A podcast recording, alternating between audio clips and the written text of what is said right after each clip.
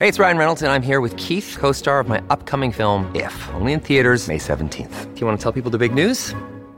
All right, I'll do it. Sign up now and you'll get unlimited for $15 a month in six months of Paramount Plus Essential Plan on us. Mintmobile.com slash switch. Upfront payment of $45 equivalent to $15 per month. Unlimited over 40 gigabytes per month. Face lower speeds. Videos at 480p. Active Mint customers by 531.24 get six months of Paramount Plus Essential Plan. Auto renews after six months. Offer ends May 31st, 2024. Separate Paramount Plus registration required. Terms and conditions apply if rated PG.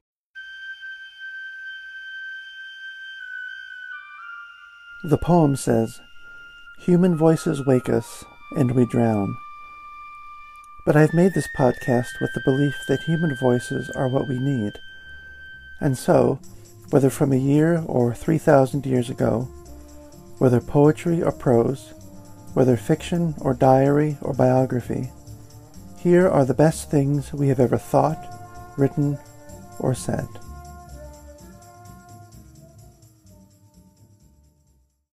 The Slow Pacific Swell by Yvor Winters. Far out of sight, forever stands the sea, bounding the land with pale tranquillity. When a small child, I watched it from a hill, at thirty miles or more.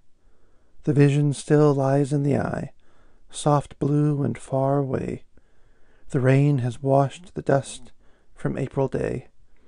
Paintbrush and lupine lie against the ground. The wind above the hilltop has the sound of distant water and unbroken sky. Dark and precise, the little steamers ply. Firm in direction, they seem not to stir. That is illusion. The artificer of quiet, distance, holds me in a vice, and holds the ocean steady to my eyes.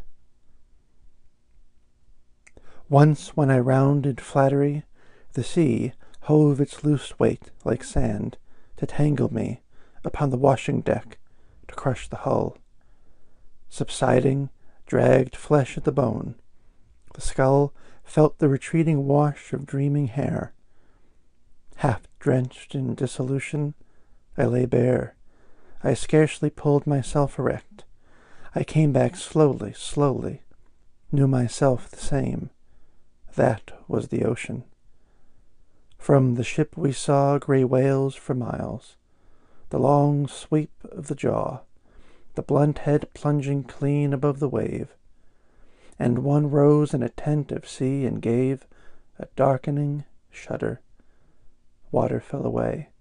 The whales stood shining, and then sunk in spray. A landsman, I. The sea is but a sound. I would be near it on a sandy mound, and hear the steady rushing of the deep, while I lay stinging in the sand with sleep. I have lived inland long. The land is numb. It stands beneath the feet, and one may come walking securely till the sea extends its limber margin and precision ends. By night, a chaos of commingling power the whole Pacific hovers, hour by hour. The slow Pacific swell stirs on the sand, sleeping to sink away, withdrawing land, heaving and wrinkled in the moon and blind, or gathers seaward, ebbing out of mind.